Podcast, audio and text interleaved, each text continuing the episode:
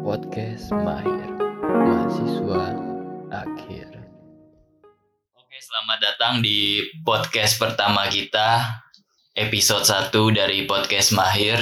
Di sini ada saya Zuli Damsyah. Boleh mungkin perkenalan buat nandain suaranya. Oke, di sini ada Rama. Siapa Selanjutnya di sini ada Hanif, ada Faik. Ada Faik, Rama, dan juga Hanif di sini yang akan memandu acara podcast kita. Podcast Mahir, podcast mahasiswa akhir. Sebelum kita memulai, mungkin kita banyak yang bertanya-tanya nih. Apa sih podcast Mahir itu? Ada nggak yang bisa jelasin nih?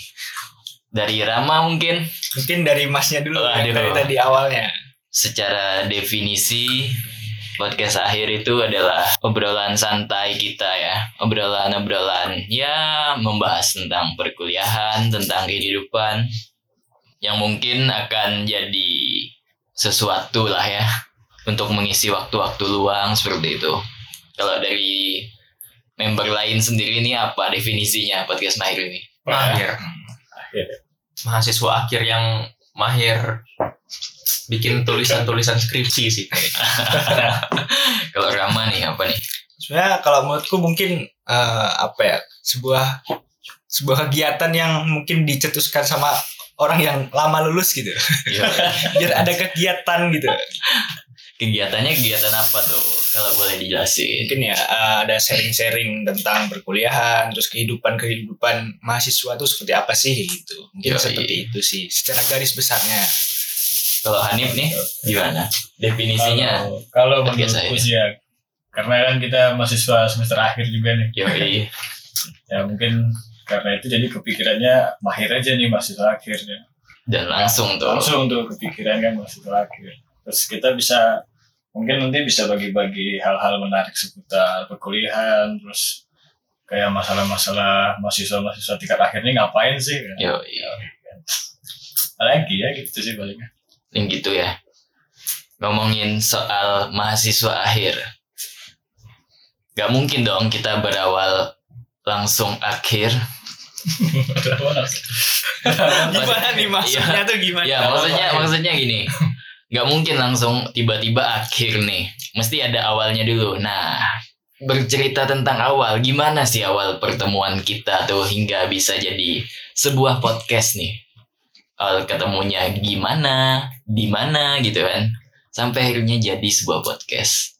Baik gimana ini? Eh, kita panjang sih ceritanya sebenarnya Ceritain. kita. sebenarnya kita berempat orang ini dipertemukan dalam suatu UKM Yoi. seperti itu Komunitas Nah, seperti itu lah. Mas Zul Yoi, komunitas ya, komunitas yang Nah. ada di kampus. yang ada di kampus suatu UKM yang ada di kampus jadi kita pertama kali mungkin ikut diksar seperti itu Apa itu sebenarnya diksar mas? pendidikan dasar Oh, fotografi Oh iya.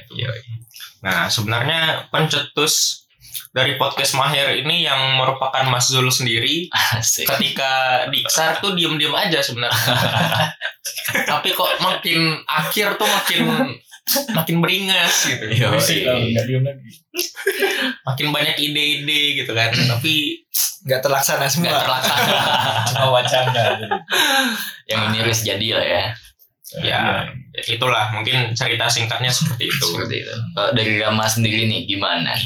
Boleh diceritain nggak awal terbentuknya Mahir itu gimana? Kalau awal terbentuknya Mas ini sebenarnya dari chat dari Zul sendiri ya ke ke pribadiku gitu karena waktu itu mungkin dia uh, punya konsep yang itu tadi yang nggak terlaksana terlaksana terus akhirnya dia punya ide nih sebuah ide di mana dia pengen buat podcast nggak tahu tujuannya apa yang penting mungkin setidaknya bermanfaat gitu bagi diri dia sendiri sama orang lain Egois banget. seputar seputar seputar kehidupan dia sendiri sebenarnya kayaknya gitu. Dia mau cerita tapi nggak ada tempat aja. Yoi. Tapi- Mumpung ada wadahnya. Mumpung ada wadahnya seperti itu. Itu sih. Iya, iya, iya. Kalau dari Hanif nih gimana nih? Oh, menurutku sih ini ya hmm, cuma sebenarnya bukan wacana ini kan. Yoi. Hmm, sepertinya ini nanti kayak wadah buat sharing-sharing. Ya khususnya bagi Mas Jul sendiri bisa sharing apa kan ini ide menarik hal-hal fun fact fun fact mungkin kan Bisa bisa bisa kan bisa jadi. biar bermanfaat bagi pendengar nanti. Yoi. Cerita tentang awal nggak afdol rasanya kalau kita nggak sekalian cerita tentang awal perkuliahan nih. Boleh diceritain lagi nggak? Kenapa akhirnya kuliah di Jogja dan memilih kampus yang kita kuliah sekarang? Boleh diceritain nggak? Satu-satu lagi nih. Aku mungkin ya Yoi. pertama kali.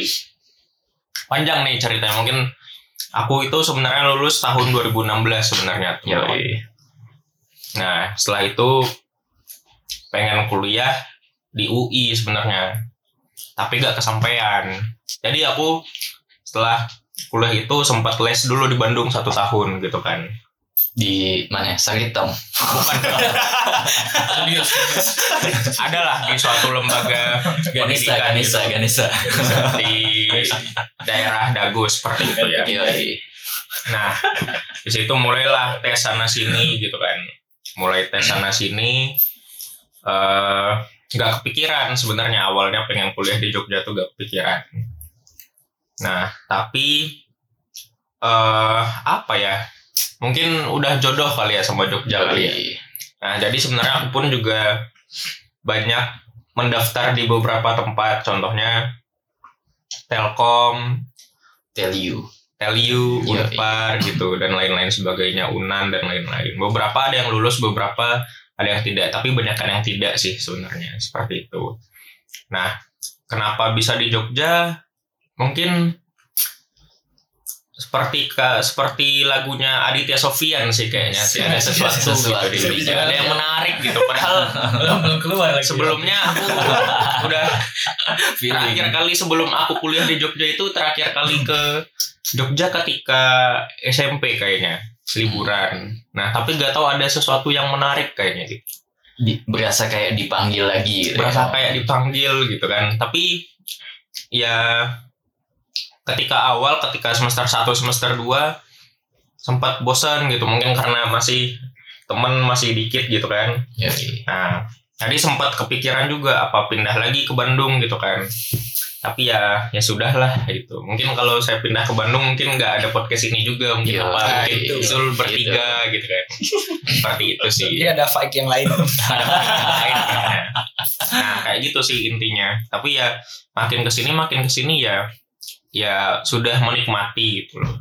Enjoy it. Enjoy. Enjoy. Ya dibawa enjoy aja sih sebenarnya. Enjoy. Ya setiap kota pasti ada plus dan minusnya lah. Bandung seperti apa, Jakarta seperti apa, Jogja seperti apa kayak gitu lah. Yoi.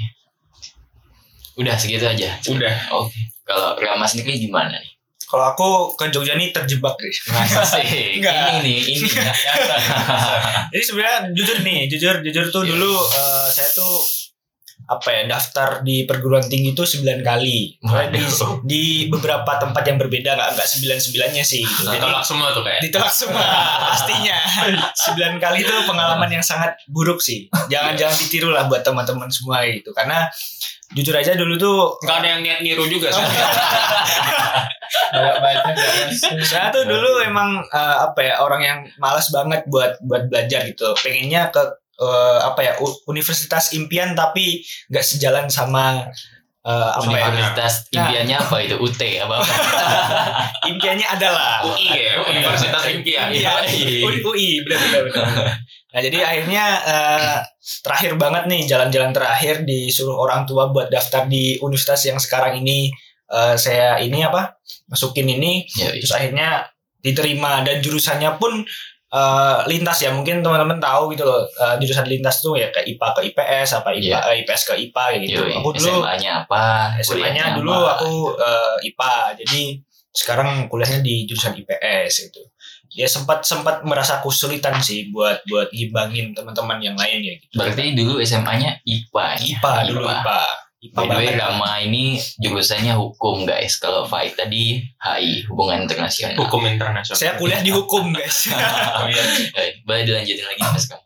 ya eh, itu sih mungkin itu aja dulu Kalau Hanif nih gimana nih Hanif? Kalau aku ya. Sultan Kalimantan. Sultan Kalimantan Berat, berat. Presiden. Kalimantan Aku dulu sempat ini aja sih ikut SNPTN kan, tapi ternyata nggak lulus kan awalnya nggak lulus. Yoi. Terus mencoba SBMPTN. Mm-mm. Nah, SBMPTN aku ini di di tempatku sendiri di Kalimantan kan ngambil perguruan tinggi negeri itu sama di UGM Hmm. banyak ngambilnya ternyata yang masuk di Kalimantan sebenarnya di perguruan tinggi Kalimantan malah itu di sana yang ah, keterima malah di sana posisinya itu udah di Kalimantan apa masih di sini nah setelah setelah tes SBM itu posisiku udah di Jogja udah Oh, daftar ke Jogja. apa namanya? UGM enggak. Oh, Tapi pas, pas setelah SBM itu posisiku udah di Jogja pindah udah pindah ke Hmm. Jogja kan. Iya udah daftar ke perguruan swasta di Jogja waktu itu. Jadi pilihannya antara dua itu karena jurusannya pun sama sama-sama jurusan manajemen yang di eh, di Diambil, ya? Eh, yang di Kalimantan sama yang di Jogja sama. Berarti Iya. emang passionnya memanage ya. Ya memanage. Yo, iya. Udah manajemen banget ya. udah memanage. Nah itu sih sebenarnya kan pas awal daftar ke Jogja itu kan dia kan kita bisa pilih dua jurusan ya Iya. sebelumnya nah situ aku pilih manajemen sama ilkom. Hmm, Nah, tapi yang masuk ke manajemen ya sudah lah ke manajemen. Yo, Ah, gitulah Oke, itu tadi dari Mas Hanif mungkin. Saya juga mau cerita dikit nih tentang awal perkuliahan saya bisa di Jogja, kenapa dan bagaimana. Jadi awalnya itu agak sedikit berbeda ya dari teman-teman yang lain. Mungkin teman-teman yang lain eh, kampus yang sekarang itu adalah pilihan terakhirnya. Kalau aku malah jadi pilihan utama dan pertama tesnya malah. Udah hopeless ya. Yoi langsung pertama nyampe Jogja itu dianterin omku yang tinggal di Godean. Masuk ke kampus hari Jumat ingat banget itu. Pertama kali daftar langsung keterima di jurusan itu. Setelah itu baru tuh nunggu-nunggu jadwal SBM dan jadwal SBM-nya keluar tes lah di salah satu kampus negeri sebut saja UGM di UGM itu ikut tes kayaknya dua kali. Gagal semua. Di UPN gagal terus UII juga UII kayaknya dua kali deh ikut. Gagal. Jadi pilihan satu-satunya yang pertama lulus itu tadi akhirnya ada orang tua juga kayaknya udah anjing ngabisin duit aja. Tes tes kan nggak lulus lulus Mau ya. ngusir anak gak enak. udah kayak gitu ya udah. Jalanin aja yang udah keterima ini kan. Udah nggak ada pilihan lain juga sih sebenarnya. Udah saat itu Emang udah takdir sih Yoi, kayaknya. kayaknya Ke sini udah kalau nggak kalau nggak ada nih berarti podcast ini tetap Yoi. nggak jadi. Takdirnya kayak gitu pasti sih. pasti Berarti selama ini tuh tujuan kuliahmu tuh buat podcast aja. goalsnya di sana Goalsnya podcast doang. tapi dulu hobi banget sih pas awal-awal kuliah tuh nongkrong di Burjo nyari-nyari teman kan awalnya Hmm, oh iya iya nambah-nambah relasi nyari-nyari teman main-main ke UMY nyari Burjo Burjo sama Warmindo tuh sama nggak? Burjo. Nah kebetulan nih. Jadi kita bahas Burjo aja apa ya? Ah boleh boleh nih ya bahas Burjo. Coba Warmindo nih. Burjo sama Warmindo. Burjo Warmindo nih ya. Warmindo. Masih jadi perdebatan nih Burjo atau Warmindo? Karena Ngomong- sekarang karena ada kalau misalkan ada orang jual burjo pasti eh, banyak kan di pinggir harus- jalan. harusnya ada bubur Ada- kacang ada hijau ya. Burjonya. namanya burjo bubur kacang hijau oke ngomong-ngomong soal burjo nih. Burjo favorit kalian itu di mana sih? Boleh diceritain nggak? Siapa nih yang mau cerita duluan? Mungkin kamu dulu sih. waduh oke. Ganti ya. kalau boleh cerita ya sedikit cerita. Burjo favoritku itu di biasa. Di depan kontrakan lama. Kenapanya?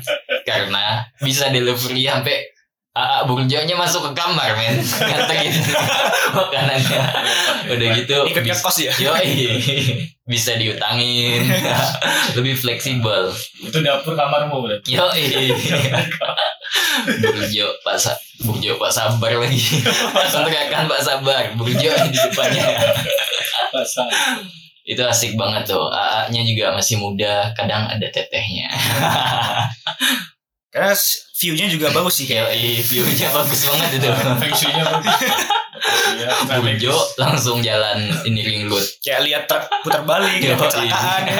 strategis ya. Bagus banget tuh view-nya.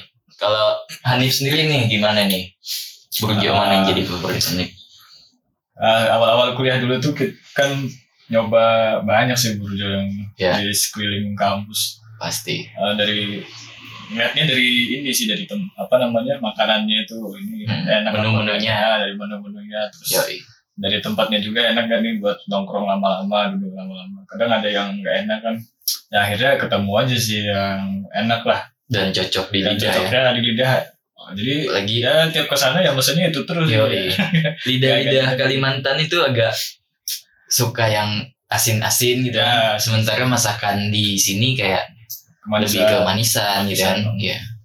itu ya Menu favoritnya apa nih kalau boleh tahu? Dari Hanif? di Burjo ya Yoi. paling Magelang Magelangan ya, yo, Magelangan. Aku juga awal-awal Eh. kuliah di Jogja Magelangan Magelangan. sih yang gue sikat terus.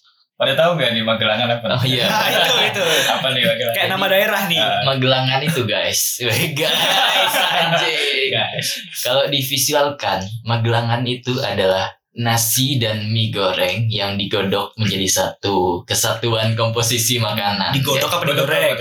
Digoreng aja. digoreng. Hanif masih mau lanjutin nggak ceritanya? Nah itu dulu sih. Itu dulu aja. Ya, mungkin Enggak, tapi kalau soal Magelangan nih per- pernah nggak pesan Magelangan tapi dipisah nasi sama mie ini.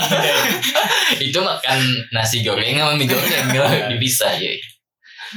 Kalau Rama sendiri nih, ada nggak burjo favoritnya? Kalau menurutku sih eh, Burjo itu punya ciri khas masing-masing. khusus atau Soalnya- gimana nih? Iya, karena kalau misalkan pengen eh, makanan A nih pasti ke Burjo ini, Mm-mm. makanan B ke Burjo yang lain gitu. Jadi kalau misalkan ditanya eh, soal Burjo favorit sih sebenarnya nggak ada, karena punya spesifikasi masing-masing gitu. Selalu pindah-pindah sih kalau misalkan cari iya. makan gitu. Pengen lagi pengen apa pasti ke mana yang udah kita tahu gitu. Mm. Tujuannya seperti itu sih. Tapi makanan favorit sih tetap eh, orak arik sih. Yo, orak arik, orak menu andalan. Menu andalan. Yo, Karena ada ada kelebihan tuh di situ. minumnya good day. Iya.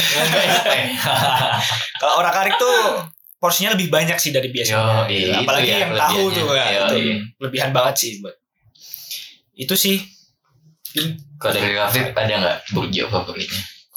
Kalau aku tuh gini sih untuk burjo favorit sebenarnya nggak ada tapi yang paling sering dikunjungi itu sebenarnya burjo di dekat kosan gitu.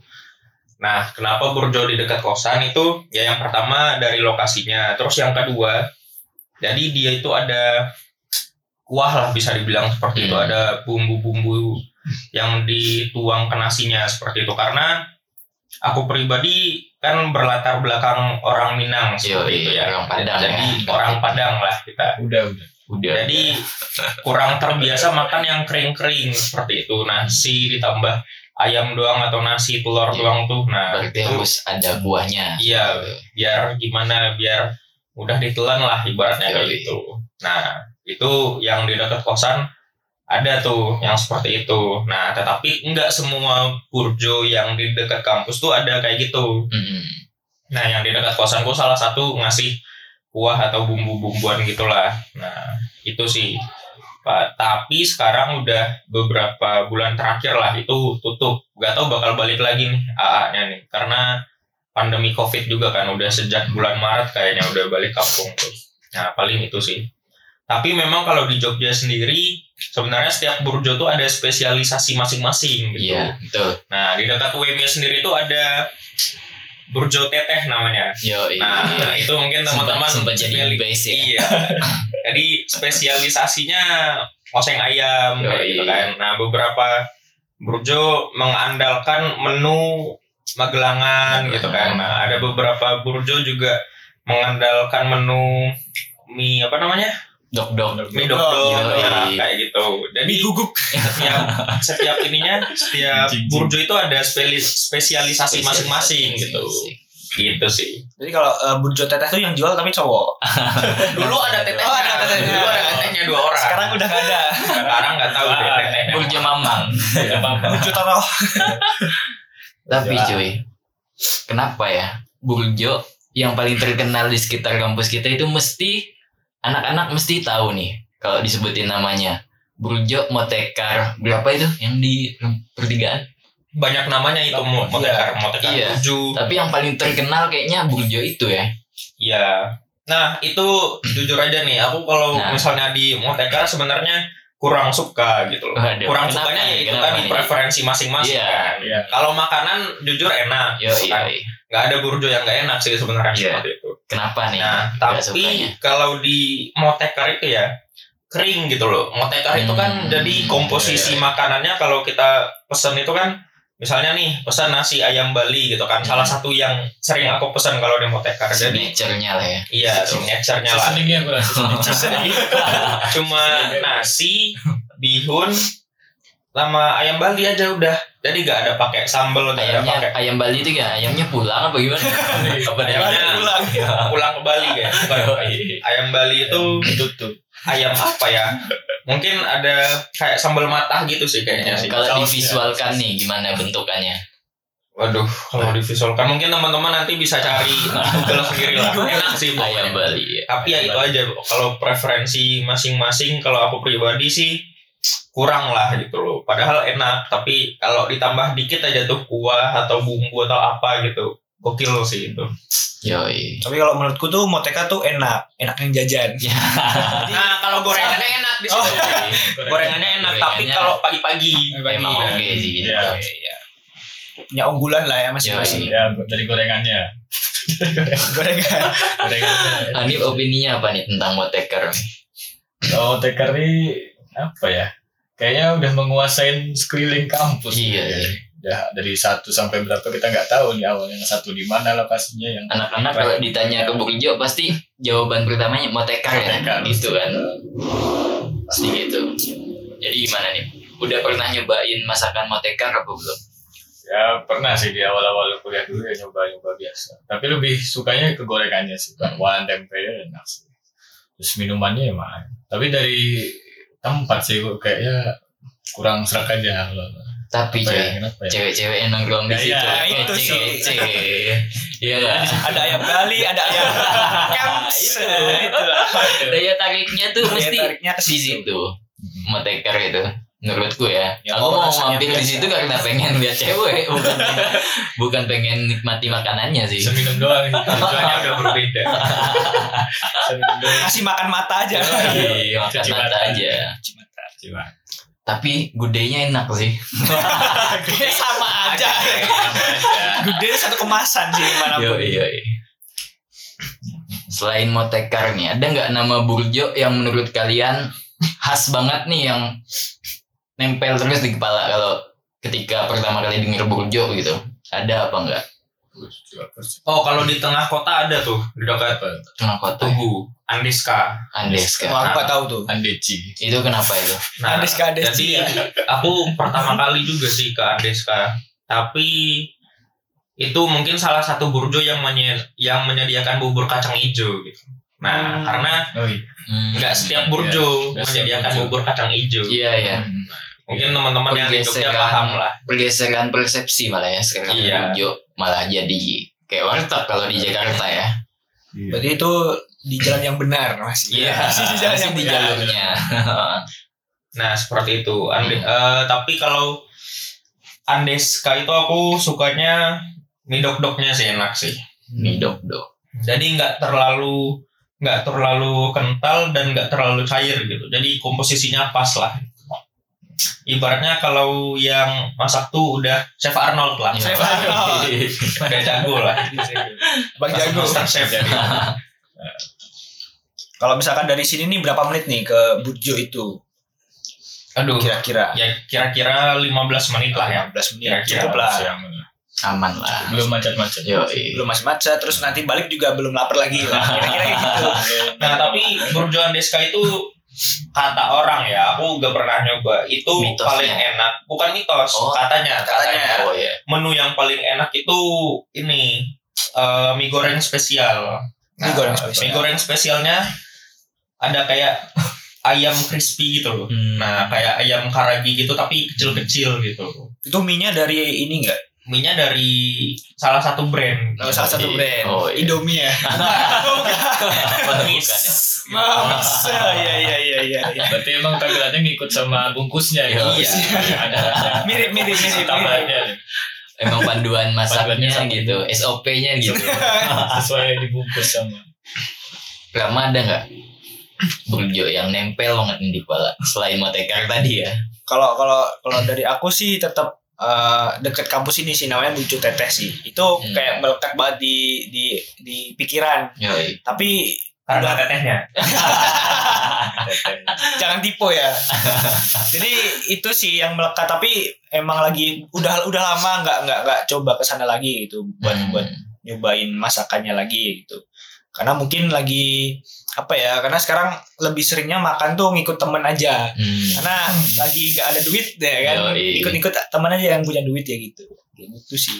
dianjak jadi kambing makan Jadi- lotek gitu ya Ah, makan, makan lotek tuh enak tuh. Makan kambing. Yoi. Kalau Hanif nih ada nggak nama burjo yang nempel? Ya, nempel ya yang kembali ke motekar tadi sih. Iya, motekar tadi. Hmm.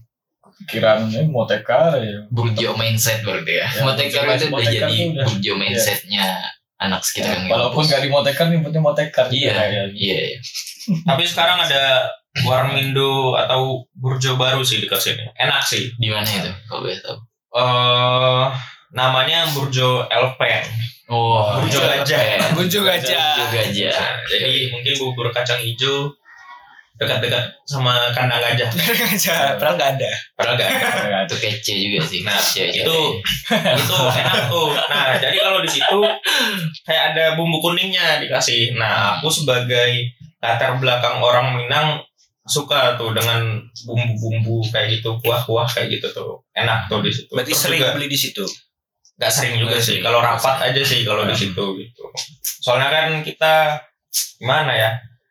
Masih terngiang-ngiang selera Padang gitu. Iya, pengen juga- ya. Iya, pengen juga Serasa masakan ibu gitu. Masa masakan ibu. Yoi. Padahal yang masak bukan ibu.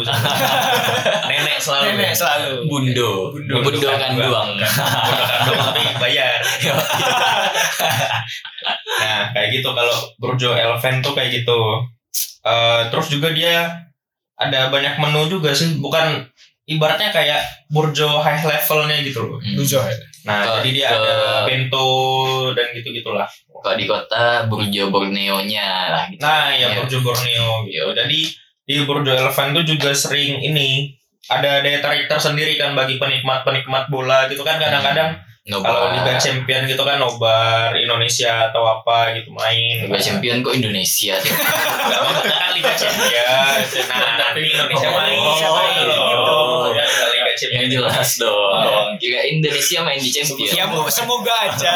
Kan harapannya nanti. Tapi nggak mungkin, Pak. Champion Eropa. Indonesia Asia. Subuh-subuh main dia. Yoi. Kalau aku sendiri sih, aku cerita ya. Burjo yang nempel banget itu sekarang ya karena lagi sering ke Babe. Jadi yang paling nempel nih sekarang di Babe 3 itu. Oh itu Burjo Babe namanya. itu Babe. Namanya. Tadi habis dari situ. Sebelum sebelum mulai nih. Yoi. Review dulu tadi. di situ dulu makan-makan dulu jadi. Tapi sebenarnya apa sih menurut teman-teman ya? Yoi. Burjo seperti apa sih yang dibutuhkan oleh mahasiswa nih kira-kira? Karena kan beberapa mahasiswa mungkin di dalam kosannya tuh gak ada wifi gitu. Ah. Sebenarnya mungkin eh, tempat sih yang enak Tempat, gitu loh karena mungkin teman-teman eh, mahasiswa ini butuh apa ya namanya tempat buat nugas itu kan Hmm. sekalian makan gitu pasti kan agak mungkin nih kalau nugas tapi nggak makan nggak minum kayak Hmm. gitu jadi lebih eh, apa ya butuh tempat yang enak buat yoi nugas sekalian Tapi kadang beberapa mahasiswa ada juga yang nongkrong di burjo tapi gak pesan apa-apa. nah itu jahat sih menurut jadi jadi jadi kayak kayak memanfaatkan aja fasilitas siapa yang tahu ada. lagi puasa cuy. Wah, tapi malam nggak masa puasa kan ada Oh, malam. malam. Puasa apa yang malam ya? Nggak ada kayaknya kan dia ikut waktu di Arab. Oh, Hahaha, puasanya. Mungkin puasa puasa apa ya namanya namanya kalau kalau kalau kawan-kawan tahu tuh puasa mutih yo itu Oh, cuma iya. makan nasi putih air putih gitu kan. Nuntut ilmu biasanya minum susu putih Oh, biasanya iya. kayak gitu. Kalau susunya coklat enggak gitu. berarti kalau dari Mas Rama lebih ke tempat gitu ya? Tempat sih sama. Tempat dan suasana yang suasana. dibangun. Sama bersih sih. Itu pasti bersih itu utama sih. Tempat makan apa pun kalau nggak bersih. Mau seenak Iya, apa pun mau- tetap nggak kadang makanannya aja gitu. biasa aja tapi tempat bersih itu Nah, udah iya. nambah nilai aja sih. Belum tentu sih. tapi belum tentu juga Ya. karena ada beberapa tempat yang kita pikir gak bersih tapi makanannya enak gitu nah itu pasti ya kadang terkadang ya terkadang diburu orang juga gitu padahal tempatnya entah kitchennya atau Hmm. tempat kita makan itu kurang bersih gitu jadi tidak semua mahasiswa objektif sih untuk pemilihan makanan dan lain-lain sebagainya Tapi bersihnya dalam konteks bagaimana nih? Kalau aku ya membayangkan bersih itu sendiri nggak kayak jajanan di India itu ini kobok-kobok pakai tangan ya kan? Kalau aku membayangkan yang bersih, higienis kayak mejanya habis Ya. ada pelanggan baru Bersih lagi. dipelap lagi, Nah, piringnya selalu bersih gitu kan. Sendoknya juga. Kalau kalian sendiri itu bersih menurut kalian itu gimana? Harusnya.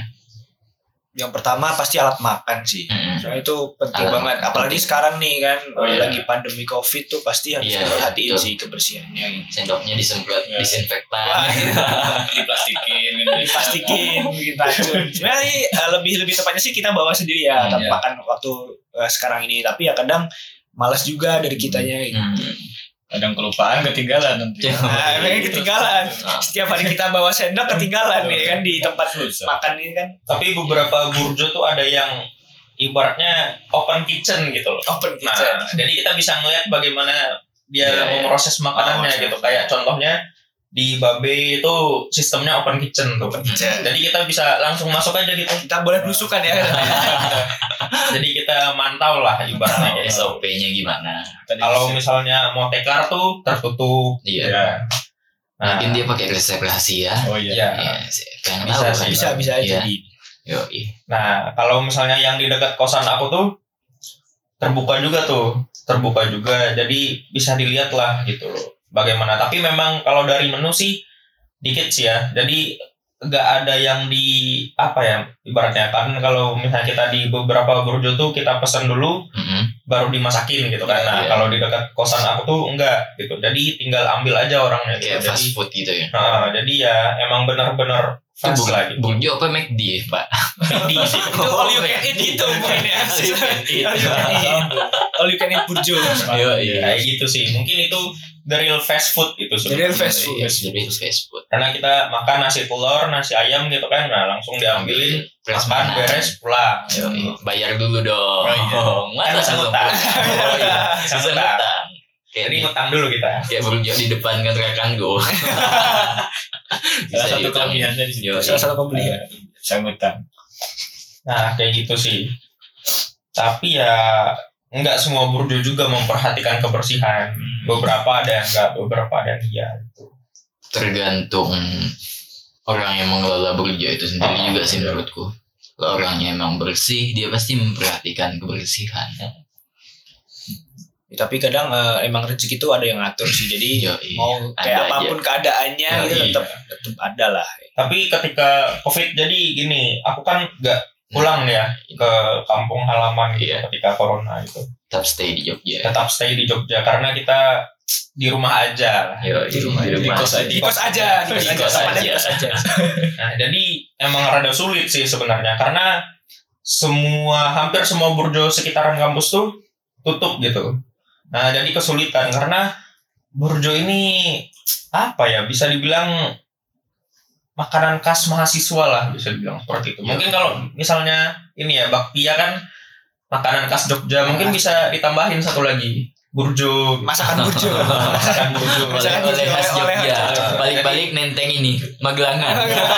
Nasi telur gitu. bro gitu kan bisa tuh itu sih kesulitan ketika mencari makanan gitu kan. Mm-mm. nah jadi ya mau gak mau kita yang selain burjo gitu. Jadi lebih justru ketika orang membutuhkan duit anak-anak mahasiswa aku pribadi ya kalau aku pribadi justru mengeluarkan duit lebih banyak gitu. Mau gak mau kita belinya di eh, apa ya di tempat-tempat makan yang lebih lebih apa ya lebih lebih high class lah ibaratnya kayak gitu. Ibaratnya kalau teman-teman tahu sekitaran kampus tuh ada seafood 99 gitu kan nah kayak gitu tuh jadi lebih jatuhnya lebih mahal sih kalau kalau Iya gitu kalau misalnya ada burjo buka kan kita tinggal pesan nasi telur, Nah, nasi tahu gitu kan, tambah gorengan. Lah.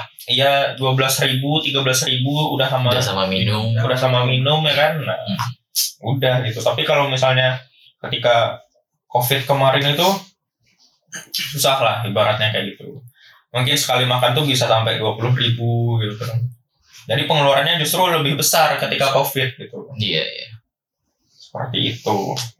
Tapi kalau sehari ini misalkan makan berapa kali? Nah, gini nih. Aku kalau sehari Sebelum diet nih. Ceritanya sebelum diet. Nih, Kan fun sekarang fact nih, fun fact. Iya, fun gini, aku ketika diet makannya lebih banyak, tapi porsinya lebih dikit. Oh. Nah, gitu. Ketika nggak diet, makannya cuma dua kali, siang dan malam. Gitu aja. Tapi pernah burjo terus nggak sehari itu? Oh pernah, Pernah. ketika nugas. Kita kan sebagai mahasiswa nih, aku kalau pribadi tugas itu justru di akhir baru rame gitu, di tengah-tengah dan di awal tuh biasa aja gitu. Jadi di di apa dirangkum di akhir gitu kan. SKS. Jadi kita bingung lah gitu. Pengen keluar ya kan, pengen nongkrong, tapi di sisi lain ada tugas gitu. Jadi kita yang benar-benar real fast food aja gitu. Jadi siang burjo, malamnya burjo lagi gitu. Yoi. Nah itu paket hemat mahasiswa lah. Paket Mungkin hemat mahasiswa. Kalau kita cuma pesan nasi telur air es atau air putih gitu kan, cuman ya kalau di Jogja 8 ribuan lah, 8 ribu dikali dua 16 ribu gitu kan, jadi murah banget lah ibaratnya kayak gitu. Jadi pengeluaran mahasiswa bisa sebenarnya bisa ditekan dengan adanya burjo seperti itu. Emang saking seringnya mahasiswa beli situ sampai ini ya, A-nya tuh kenal gitu. Iya, tahu iya, namanya iya, masing-masing gitu. Bahkan kita belum pesan udah di udah dibikinin. Iya, udah bikin tahu pesanannya. Udah tahu pesanannya. Nasi telur ya, nasi ayam, kayak gitu. Udah tahu. Tanpa nanya udah tahu sendiri gitu. Benar, benar, benar. Kayak kejadian kita di Burjo Babe biasa. Nah, Kan itu kita keseringan makan di situ sampai A-nya Sama. kenal. sampai belum belum pesen pun kita udah dibuatin Iya, tuh kan iya, biasanya iya. udah udah tahu tuh. Anak ini mau pesen apa, minumnya apa, itu kan udah tahu kayak gitu. Langganan. Langganan. Tapi memang beberapa ini ya, mungkin beberapa AAA Burjo karena teman tongkrongannya mahasiswa, obrolannya juga seperti mahasiswa. Ah, gitu. Iya. Jadi kita bisa membahas tentang segala hal gitu, tentang filsafat, Iya. tentang politik gitu. Politik nih pasti nih akhir-akhir ini kayak gitu. Nah, ah, Burjo tuh kadang paham juga tuh dia tuh. Jangan-jangan itu strategi mereka buat dapat ilmu, cuy. Iya, sebenarnya SIP gitu kan. Iya. Nggak usah kuliah nih. Kadang sampai bedah buku juga gitu kan. yoi. Bedah buku. Nah, ya mungkin kan beberapa jadi gini, ada beberapa organisasi pergerakan mahasiswa kadang-kadang tuh buat diskusi kadang di Burjo gitu kan. Hmm. Pasti ya selentingan-selentingan apa yang ada di dalam diskusi itu pasti kedengaran juga toh. Nah, Nah, itu mungkin yang memberikan ilmu-ilmu baru lah. Selain ilmu memasak, pasti ada ilmu-ilmu di dalam perkuliahan juga untuk AA burjunya. Tapi jangan sampai politik nanti dicampurin ke masakan. Yoi. Iya, jadi ya, jadi Jangan, agak agak agak gimana gitu. Yoi. Agak pedes. Agak pedes. Pedes. Pantesan tadi A-nya baca Madilog cuy. Sambil masak. Sambil baca masak. Madilog ya. Tan Malaka. Besoknya tutup tuh. Diserbu. Hidang satu ganti. Yang bakso lewat. Iya. Tambah supaya hati. gitu.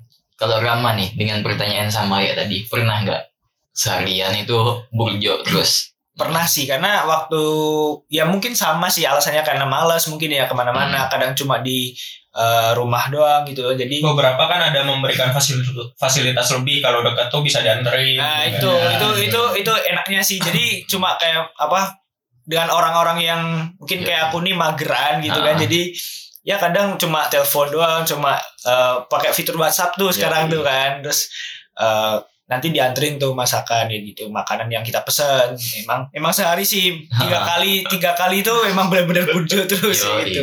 Eh, kadang kadang gini kalau misalnya kita eh, nih contohnya nih di dekat di dekat kosan aku tuh ada burjo kan. Jadi sebelum masuk gang kosan itu kita lewatin burjo itu gitu loh. Jadi kita beres kuliah hampir bentar tuh tanpa turun dari motor ah pesan ini gitu. Drive thru ya. Kita beres mandi udah beres mandi makanannya udah di depan pintu. Drive thru banget ntar, ntar dikasih notanya nasi ayam segini air es segini nutrisari segini gitu loh. Itu salah satu kelebihan yang dipunyai oleh burjo-burjo dan kita lagi di Burjo itu enggak lah Enggak.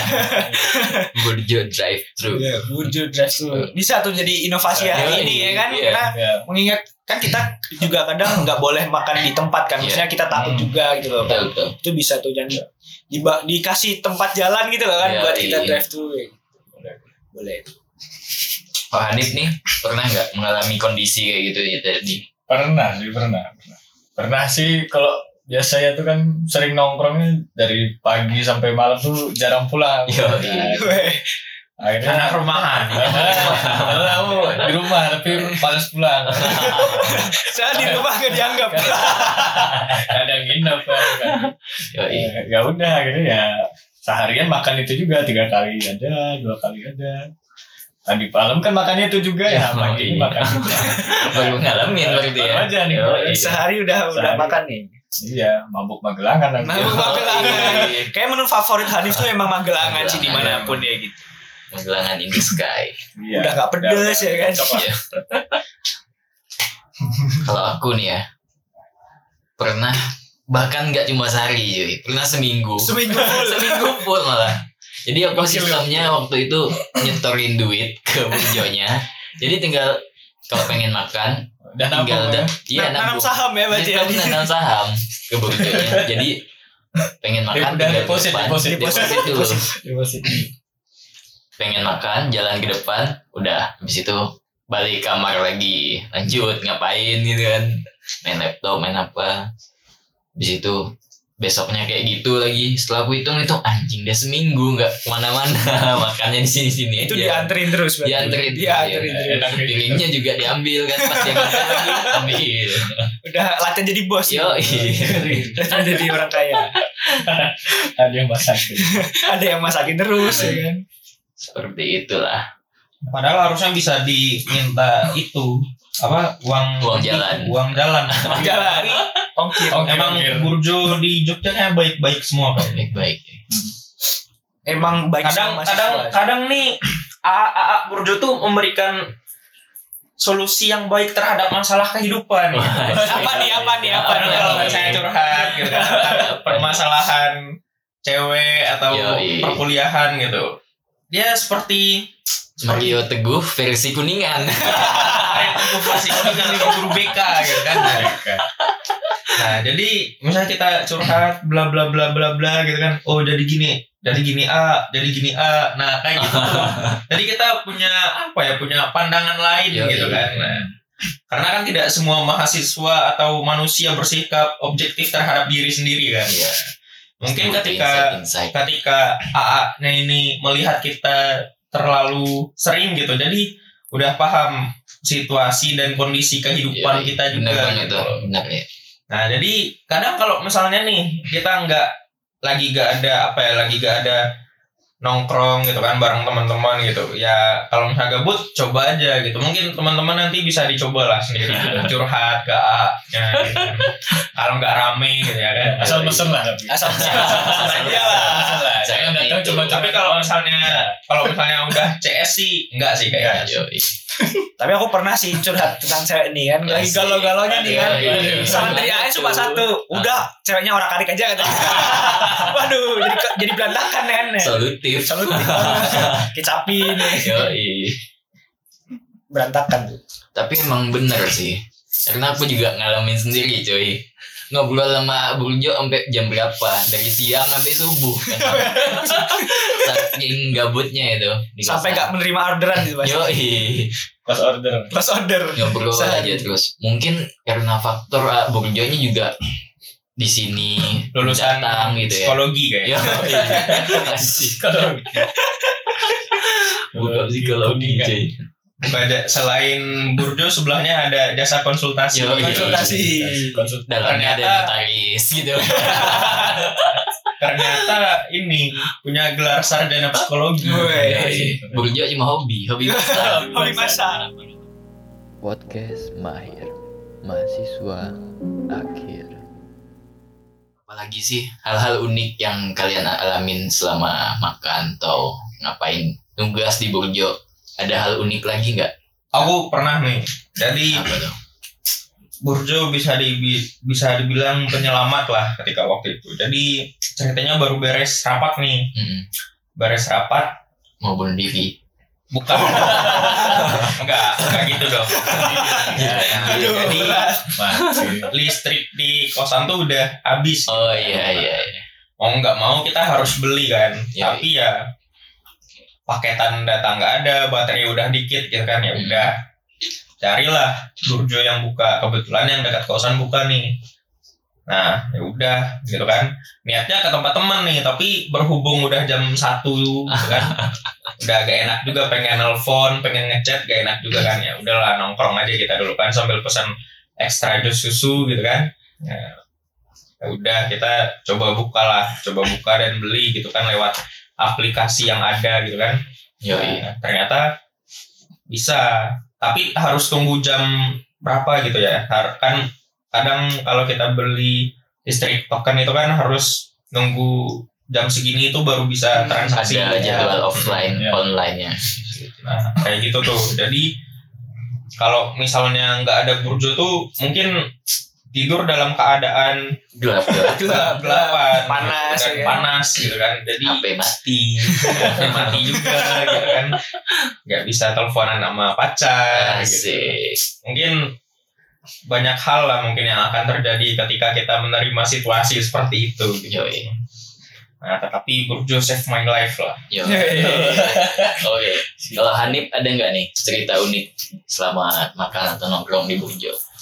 Mungkin pernah kedapatan nasinya basi. Yoi. Ya, paling apa ya kerupuknya ya lempeng lah. Wah, itu sih. Aduh. Beda ya. Tadi ya? Enggak Oh, kayak tadi. Oke, tadi. Kerupukmu nggak dihabisin tadi. Enggak. Paling ya kalau misalnya kan kita nongkrong sampai tengah malam tuh kadang Hmm. kelaparan kan masih Iya. lah. Nah di Burjo sendiri kan sampai 24 jam kayaknya Hmm. buka terus tuh. Iya. Ya akhirnya nongkrongnya di Burjo lagi kita makan. Kelaparan malam-malam. Gak mungkin kita masak sendiri kan males juga. Mas- masak sendiri di Burjo. Di Burjo. Tapi aku pernah nih beres rapat gitu kan di suatu organisasi, Mm-mm. beresnya jam 3 tuh. Nah, ke Burjo lah kita kan bareng-bareng gitu. A-nya tidur kita pengen keluar gak enak juga ya kan. Pengen ngebangunin gak enak juga. masak sendiri. Ya udah kita gak ngebangunin. Kita duduk aja gitu kan sambil ngobrol. Mungkin kita ketawa-ketawa gitu. A-nya kebangun udah kaget dia kok rame. Kok tiba-tiba? ya tiba-tiba kok gak ngebangunin gitu. Nah untungnya kita masih ada moral lah gitu. Jadi nggak nggak mencuri. gitu. Iya. Asik. Kalau misalnya nyuri tuh bisa aja tuh bawa Milo, ya, eh, Gorengan habis. gorengan Habis. gorengannya habis. Baju A-nya hilang. Nah, jadi udah kita tunggu aja terus tiba-tiba A-nya bangun gitu kan. Mungkin udah setengah jam lah kayaknya kita di Burdo itu. Baru ditanyain mau pesan Apa, apa, mau makan apa gitu. Gitu sih. Itu salah satu yang terkenang juga tuh. Kalau Rama ada nggak nih pengalaman unik? Yang baik dan buruk lah. Yoi. Sebenarnya buruk sih kayaknya. Aduh. Waktu itu pertama putus.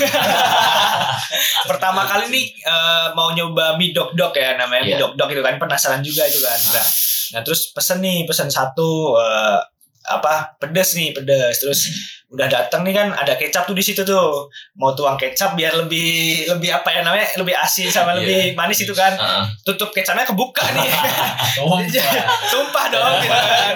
Tadinya pesen pesen mie dok dok jadi mie docap gitu kan. mie dok dok kecap Yoi. jadi rasanya tuh ya nggak jelas gitu loh. Masa apa sat, bener-bener satu botol itu ketuang gitu. Jadi A-nya juga ketawa ya kan. Mau diganti, mau diganti tuh katanya. Heeh. Mau diganti tapi sini yang nggak enak gitu kan. Belum buka segel loh.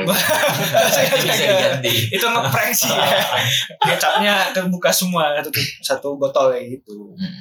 Itu Tapi paling- itu ada menu tersendiri sebenarnya. apa tuh? Tahu kecap Tahu kecap. bisa tuh. Gua bisa. Ada di Babe ada. Oh, ada. Tahu kecap. Tahu kecap. Enak. Sushi teh juga ada. Sushi. Kebetulan Ya. sushi teh Eh, juga Burjo tuh emang nggak ada yang masakan mentah gitu ya. Enggak ada. Ada sih mentimun. Penting. Lalapan. Lalapan. Kalau Zul nih apa nih? Ada pasti aku- ada sih. Bentar, gue inget-inget dulu ya. Kurang menarik. Kurang menarik sih. Kayak lupa bayar mungkin. Nah, seminggu lupa bayar tuh kan. Yang unik-uniknya ya tadi itu di Burjo depan kontrakan itu tadi. Yang bisa sampai ke kamar gitu kan makannya.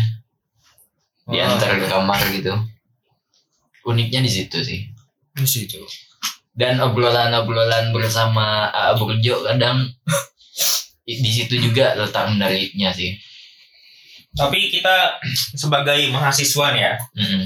Kadang mendapatkan perspektif tersendiri gitu. Mungkin ah, ada kan ada yang lebih tua dari kita banyak lah mungkin. Hmm. Ada juga yang lebih kecil tuh juga ada kadang Tapi 18 tahun, 19 kebanyakan tahun. lebih tua ya. Ya kebanyakan lebih tua. Jadi sebelum itu dia mungkin pekerjaannya sebelum jadi A Burjo gitu kan pernah kerja di Jakarta dan lain-lain sebagainya gitu kan. Dapat cerita-cerita aja gitu dari pengalamannya dia dia dulu pernah di jambret lah atau dulu bagaimana jadi copet.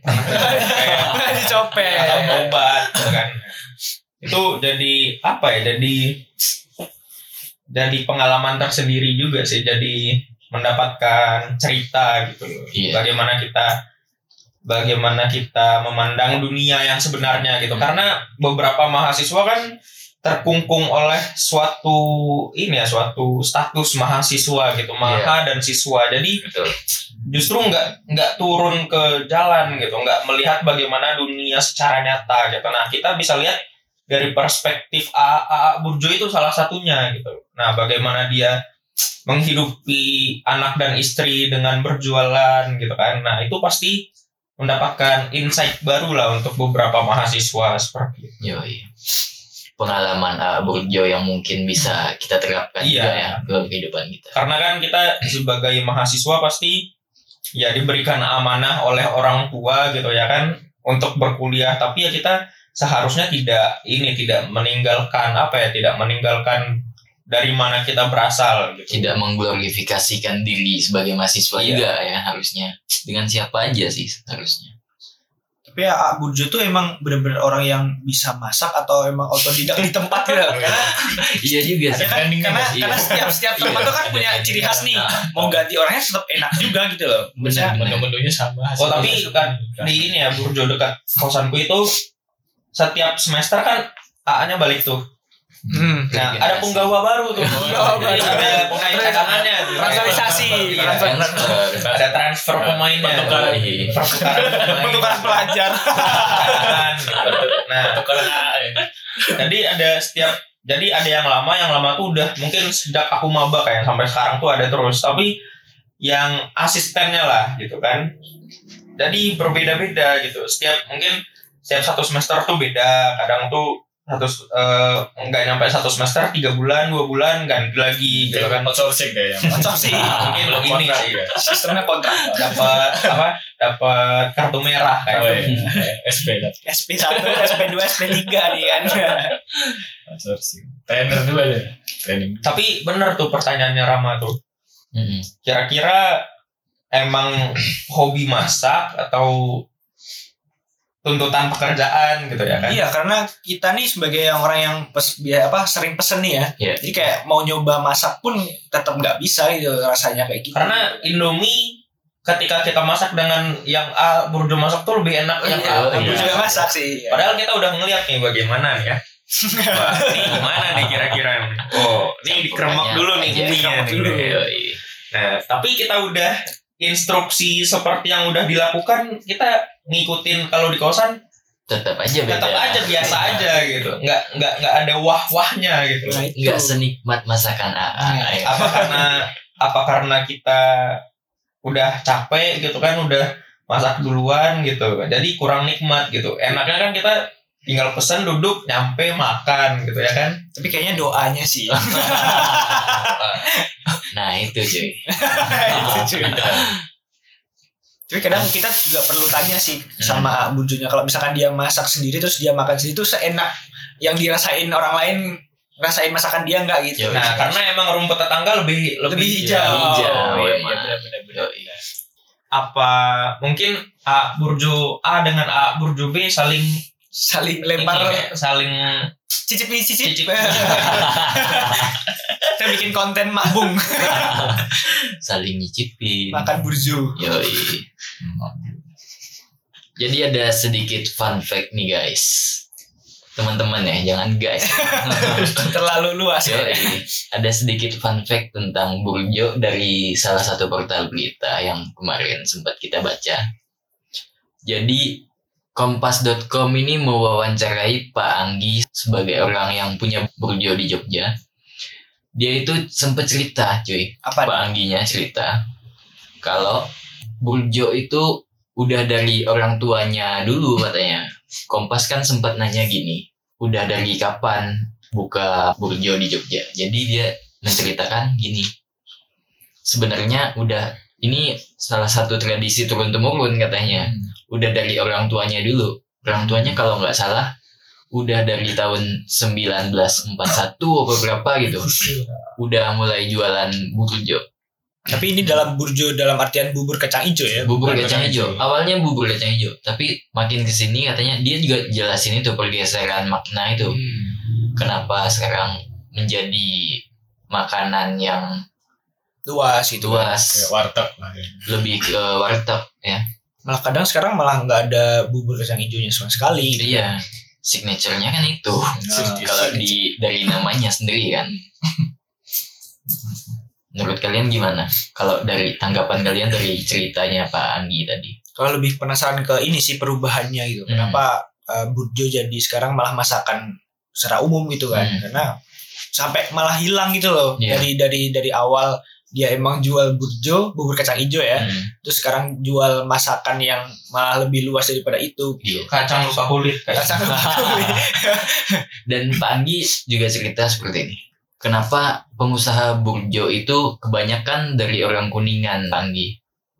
Jadi dia sempat bercerita juga tentang ini timpangan sosial. Ah. Jadi kebanyakan anak-anak yang putus sekolah itu lebih memilih tahu merantau ke Jawa Barat, Jawa Timur gitu kan untuk membuka usaha atau ikut orang lain dalam usaha burjo gitu. Kalau dari Pak Anggi menceritakannya seperti itu. ini pagi yang 1941 itu Yoi. bukan ya bukan, bukan. bukan oh itu anaknya Itu anaknya. Anaknya Panggi. Mm-mm. bukan Oh, bukan. Pagi itu nama anaknya Nama anaknya. Anaknya Anggi Bapaknya Pak Anggi. Yo, bapaknya Pak Anggi nggak tahu kan diceritain di artikel. berarti itu sebelum Indonesia merdeka udah ada ya sebelum Indonesia merdeka malah ya. Berarti pas perang nih ada yang lagi sembunyi jualan ya. Yoi. bisa bisa jadi bisa Bawa jadi bakul, ada lagi sembunyi kan bawa bakul ya. nyelundupin bom punya Belanda. Membantu kemerdekaan juga ya. kan. tapi Yoi. kenapa sih ya kayak apa ya tujuan mereka tuh Jogja gitu loh maksudnya kenapa Ya, Burjo itu istilah Burjo ini lebih banyak kan ke kota Jogja gitu Hmm. daripada kota lain karena kota ya mungkin emang Jogja ini kan kota pelajar tapi Iya. kan eh, kota-kota lain seperti Solo, Semarang itu kan juga ada apa ya maksudnya bu- jadi pusat untuk pendidikan juga kayak gitu. Iya. Mungkin dari teman-teman kenapa sih gitu? Kenapa kok Jogja? Kayaknya aku juga pernah baca di artikelnya Mojok atau apa gitu. Kata Burjo itu kenapa identiknya dengan Jogja karena mahasiswa-mahasiswanya sendiri ngelihat warung Warmindo itu sebagai Burjo gitu. Jadi dipukul rata semua mereka Hmm. warung yang bentukannya gitu Burjo mereka nyebutnya Jawa Indo. hingga menjadilah sebuah budaya ya.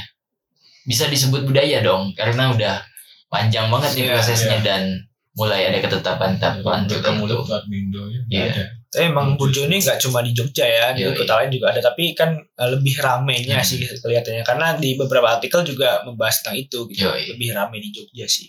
Kayak tiap 5 meter ada burjo ya kan. Kayak sampai bosen sih. Iya. Padahal sama namanya. Sama Burjo Sama juga. aja burjo-burjo juga. Sama. Jadi seperti itulah guys tentang sedikit fun fact kayaknya juga udah mulai durasinya juga udah kepanjangan nih. Panjang Kita banget. Iya panjang banget ya. Mungkin kita cukupin di sini aja untuk episode satunya. Saya Zulidam siap pamit. Saya Riptol Hanif. Saya Rama. saya Fai Sampai jumpa di episode selanjutnya dari podcast Mahir Mahasiswa Akhir. Yoi. See you guys.